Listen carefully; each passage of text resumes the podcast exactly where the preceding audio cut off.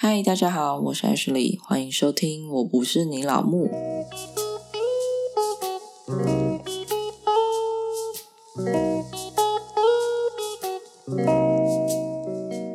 今天来讲讲前阵子吵得沸沸扬扬的一件事，就是福湾巧克力性骚扰事件。然后顺便也来谈谈性骚扰对女性的影响到底有多严重，还要分享一下我自己遇到的一些经验。称不上性骚扰，但是也是蛮令人不舒服的啦。那我们就先从懒人包开始说起。那这个事件到底是发生什么事？其实一开始是十一月十五号的时候，在 D 卡上的女孩版有一个人 PO 了一篇文章，就是说他发现最近福湾巧克力开始出了很多联名啊，像是金色山脉、Mr. Donut、乖乖啊等等。那时候桂冠巧克力汤圆还没有上市。所以他就针对这几家联名提出了疑问，他就是说，大家似乎忘了福安的性骚扰事件。那篇文章里面就列举了几条新闻，加上又被大家发现很多新闻台没有报道，或者是报道之后那个文章就被下架了，所以就有部分的人认为这背后一定有什么阴谋。好，那事情的经过到底是什么？为什么会让人家觉得这么的不舒服，或者是不爽？这件事就是，其实就是当年福湾执行长许华人的爸爸，他性骚扰一个实习生，然后那个实习生他其实是，呃，透过学校的建教合作到福湾那里实习，因为当时候台湾的巧克力其实没有太多的，嗯，宣传嘛，就其实台湾巧克力有默默的生根，得了很多奖，但是好像没有一家就是行销比较厉害的公司，呃，出来大肆的宣扬。那福湾在当时其实就是几间少数有透过行销将自己推销出去，让比较多人知道的巧克力公司。当时都认为那是一家很厉害、有得过奖的巧克力公司。那那个女大生她到福湾实习，结果在她只有一个人值班的时候，董事长就从背后摸她、抱她，甚至在女生说不要的时候，他还是继续做这些行为。然后还问他说：“你有没有变胖啊？”不顾那个女生就是挣扎，他就是这样子从后面一直熊抱她。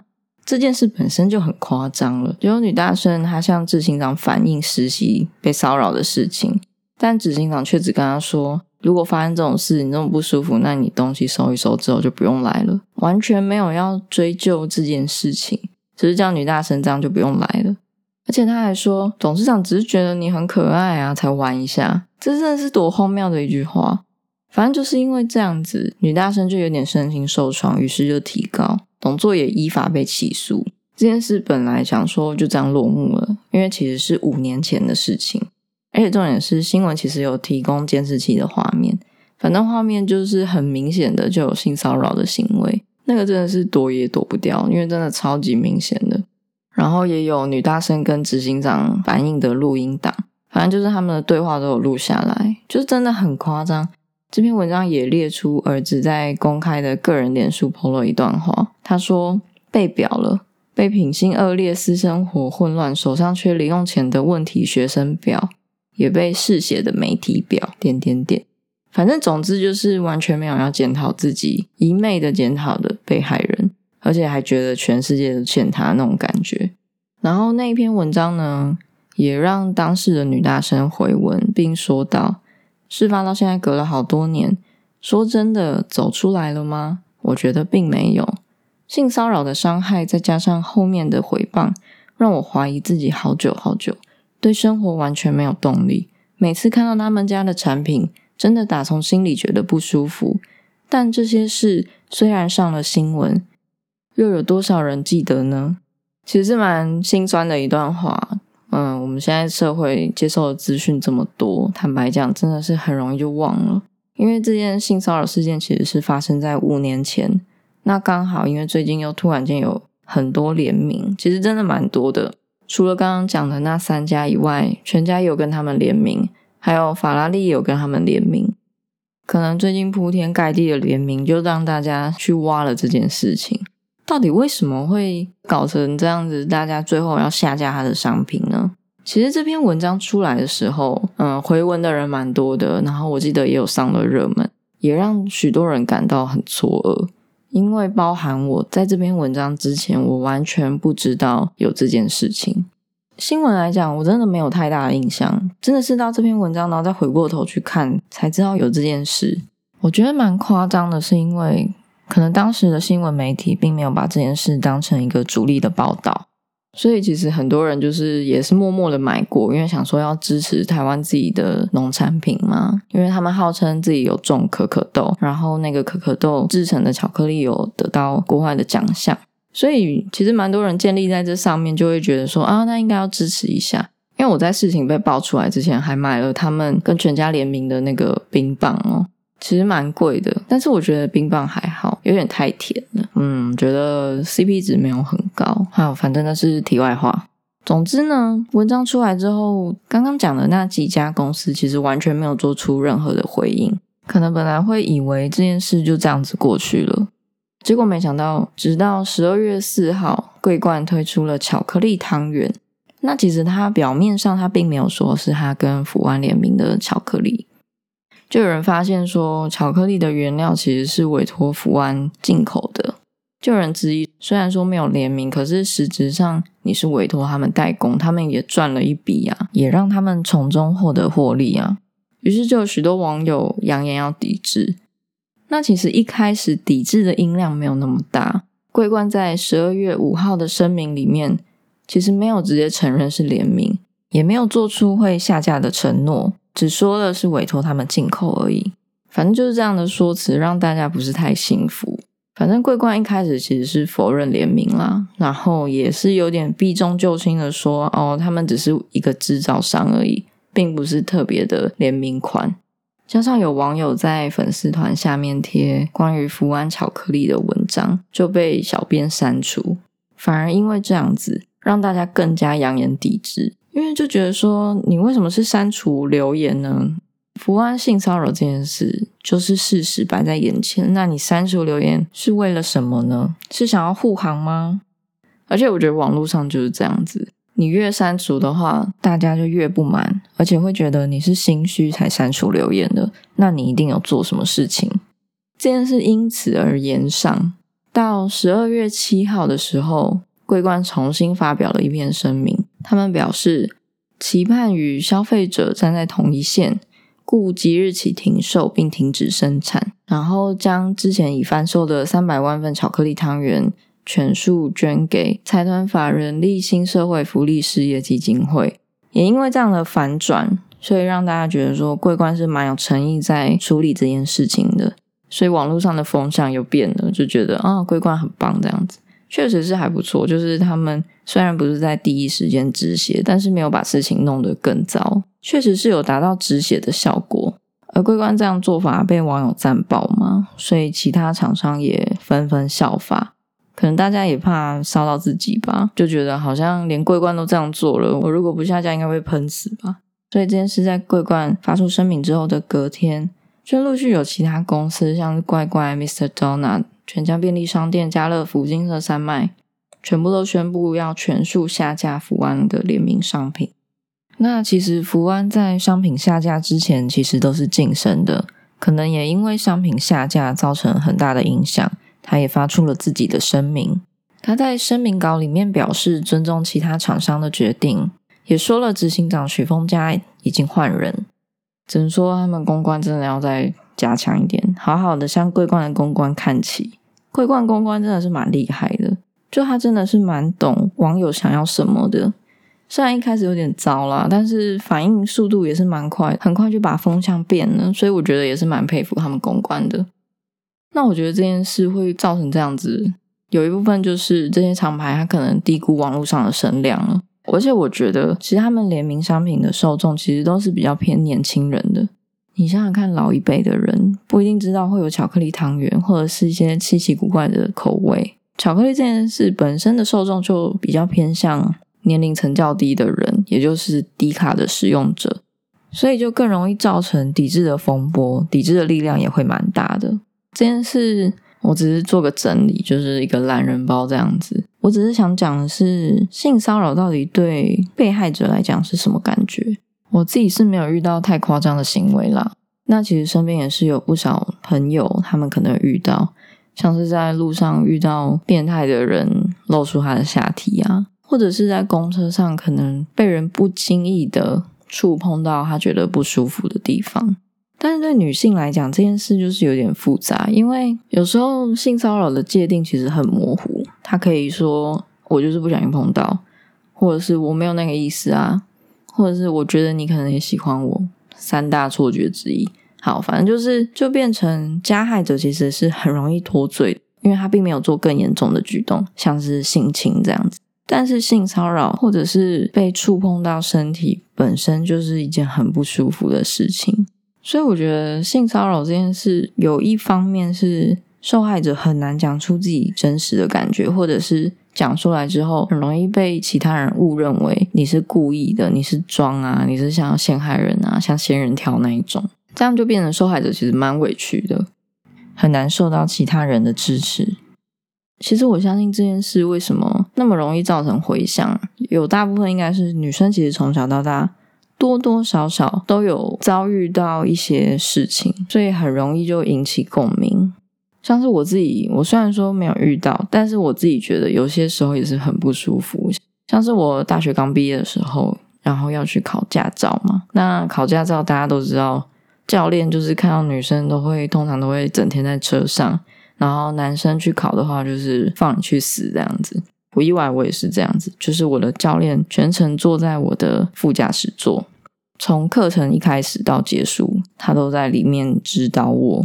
我觉得很不舒服的是，他有时候会碰触到我的手，而且他本身是有女朋友的人哦，他就会可能握着你的手转方向盘啊，或者是要教你然后打挡还是干嘛的，也是会握着你的手。但是你把手抽掉之后，你跟他说为什么要这样子，他就会跟你说我没有啊，我只是教你而已啊，你是不是想太多了？然后这时候就会有一种自我怀疑，觉得是说真的是我想太多吗？可是他刚刚那些举动又让我觉得还蛮不舒服的，那我应该要怎么办呢？而且加上我那时候涉世未深嘛，就会觉得说好吧，那可能真的是我想太多了。但直到他之后就是越来越夸张，他就会说啊，嗯，要不要我送你回家啊，或者是。要不要我们一起去兜风啊？等你拿到驾照再开车载我出去玩啊！我想说，我们有熟成这样吗？你到底是谁啊？傻眼呢！不过就是个教练，我也没跟你多好啊。反正就是很夸张。嗯，他讲那些话可能是无心的，但是有时候我听起来就是觉得超恶心的。而且又加上，拜托你自己说你有女朋友，然后然后你到底想怎样？不能好好开车吗？你就好好教我就好了，管那么多。反正总之，这这件事情就会变成说。我很难讲出口，因为我觉得很容易被被误认为是我在污蔑他，觉得他想怎样怎样怎样，或是可能会让旁人觉得说啊，你你姿色也没好到哪里去啊，然后还这样子。再加上我们的课本从来没有教过我们到底什么是性骚扰，性骚扰的定义是什么。但是在以往的课本上面，从来没有一个人跟你说，只要你觉得不舒服，那就是性骚扰。从来没有一个人这样跟我讲过。所以这件事也是到我长大之后，我才明白说，只要你觉得不舒服，它就是构成性骚扰。这个想法其实蛮多人不认同的嘛，因为在法律上来讲，就真的很难被界定嘛。就如果你要去提告，也很难提告的成嘛。所以大家还是很难接受这样的观念。另一方面，其实性骚扰不是只有陌生人会对你这样子，有可能是你身边的亲戚朋友、你的男朋友、你的老公。其实你们已经有多一层交往的关系，它还是会构成性骚扰。就像我前面讲的，只要你觉得不舒服，就是性骚扰。不知道大家有没有听过婚内性侵这件事情？就是虽然你们结婚了，但是他可能强迫你做一些性行为，让你觉得很不舒服，或是你很不喜欢。我都结婚了，但是我还这样子，是不是我的问题？是不是其实这样是正常的性行为，或者是？因为结婚了，所以我必须忍住不要说出来。当然，这只是一个比较极端的举例啦。而且很多人认为夫妻的性行为是义务嘛？因为在法律上，如果你不履行的话，其实也是有可能会离婚的。但是有时候就会变成说，在履行夫妻义务的时候，你到底心里是被强迫的，还是愉悦的？因为那是完全不一样的感受啊。所以婚内性侵其实这个词也很少听到吗？啊你们夫妻就是义务啊，还会有性侵吗？所以我觉得这其实是两个观念啦，不一样的观念。哦，我自己还要讲一个，就我最近被前男友骚扰，但没有到性骚扰，只是我觉得就蛮可怕的。他前一阵子就突然间疯狂的打给我，而且是用未显示电话。那通常我就想说，如果打一通，那应该就是诈骗集团或者是银行，所以通常我都会挂掉。因为我挂掉之后，他又继续打，打了两三通，然后我就想说，那应该是有事吧，我就把它接起来，就没想到是前男友。而且重点是我们已经三年没有联络了，三年彻底没有联络，因为我封锁他，封锁的非常的彻底。坦白讲，就是因为当时分手，其实分的不是很开心，然后我觉得很没送，我封锁他超彻底的，我连他的身边的朋友也都封锁了。反正就是因为这样子，我就觉得很夸张，打给我到底想干嘛？嗯，他一打电话过来，然后就说他是谁，然后他就说他爷爷过世，他希望我可以去上香。因为他爷爷生前很喜欢我，但是我现在精神状况不太稳定，好像在加护病房。我心里只想说：“What the fuck？你到底在讲什么啊？我跟你爷爷是多熟啊？完全不熟，好吗？我们只有见过几次而已。他是你爷爷，不是我爷爷。我我爷爷死的时候，我也没叫你去上香啊。反正我就觉得超北宋。然后他又说他精神状况不稳定，我觉得很可怕。啊。那他就说：你女儿多大？啊你老公对你好吗？你怎么这么快就结婚啦？我真的只想说。干你屁事！重点是，他就说：“哎，你是不是住在某某社区隔壁栋啊？因为我现在租房子在你家对面呢，什么什么街这样子。”然后就想说：“干，你到底为什么会知道我住哪？因为我结婚之后我就搬出来了嘛，所以我现在的住处其实没有让太多人知道，更何况是一个完全被封锁的人，我真的不知道他到底从哪里知道这个消息。”然后他就说。那个谁谁谁会跟我讲你的近况啊？干嘛有的没的？但是我去问了当事人，他就说他根本就没有讲过啊，而且他他连我住哪里都不知道，怎么可能跟他讲？而且就觉得说你到底想干嘛？就是你打这通电话的时候到底在想什么？可不可以想清楚再打电话？有个没脑的，因为我就有跟我朋友大聊这件事嘛，因为我觉得太可怕了，完全搞不懂他的意图到底是什么。然后我一个朋友他就说，可能是因为他在低潮的时候想不到要找谁吧。我就想说，傻眼，都几岁的人，三十好几的人，你是没有朋友吗？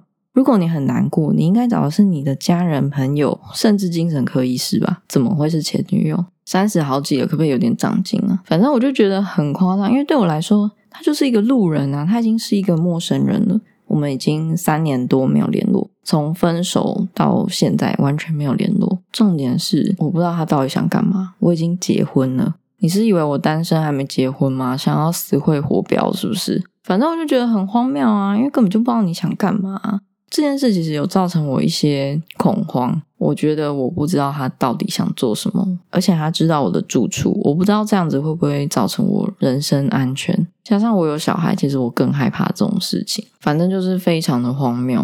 所以我本来想说应该没事了吧，过没几天他就去加我朋友的 line，我觉得超夸张的诶就是你骚扰我还不够，然后你要去骚扰我朋友。我真的是不知道他到底脑袋装什么，装屎吗？反正这件事就让我苦恼了蛮多天的。然后最近没有什么消息，我就想说，好吧，那应该没事了，只能静观其变，顺其自然，不然我也不知道该怎么办。反正我觉得这件事蛮可怕的。好，那今天虽然讲说是女性性骚扰嘛，但其实很多性骚扰也是发生在男性身上，那男性会讲出来的比例又更低了。所以我觉得这种事情就是普遍性的，不是只有在女性才会有，男性也有。反正你要有一个观念，就是你觉得不舒服，那就是性骚扰。好，那我们今天就说到这里啦。如果喜欢今天的内容，欢迎追踪我的 IG 或是留下评论，跟我讲讲你的看法吧。那我们就下周见喽，拜拜。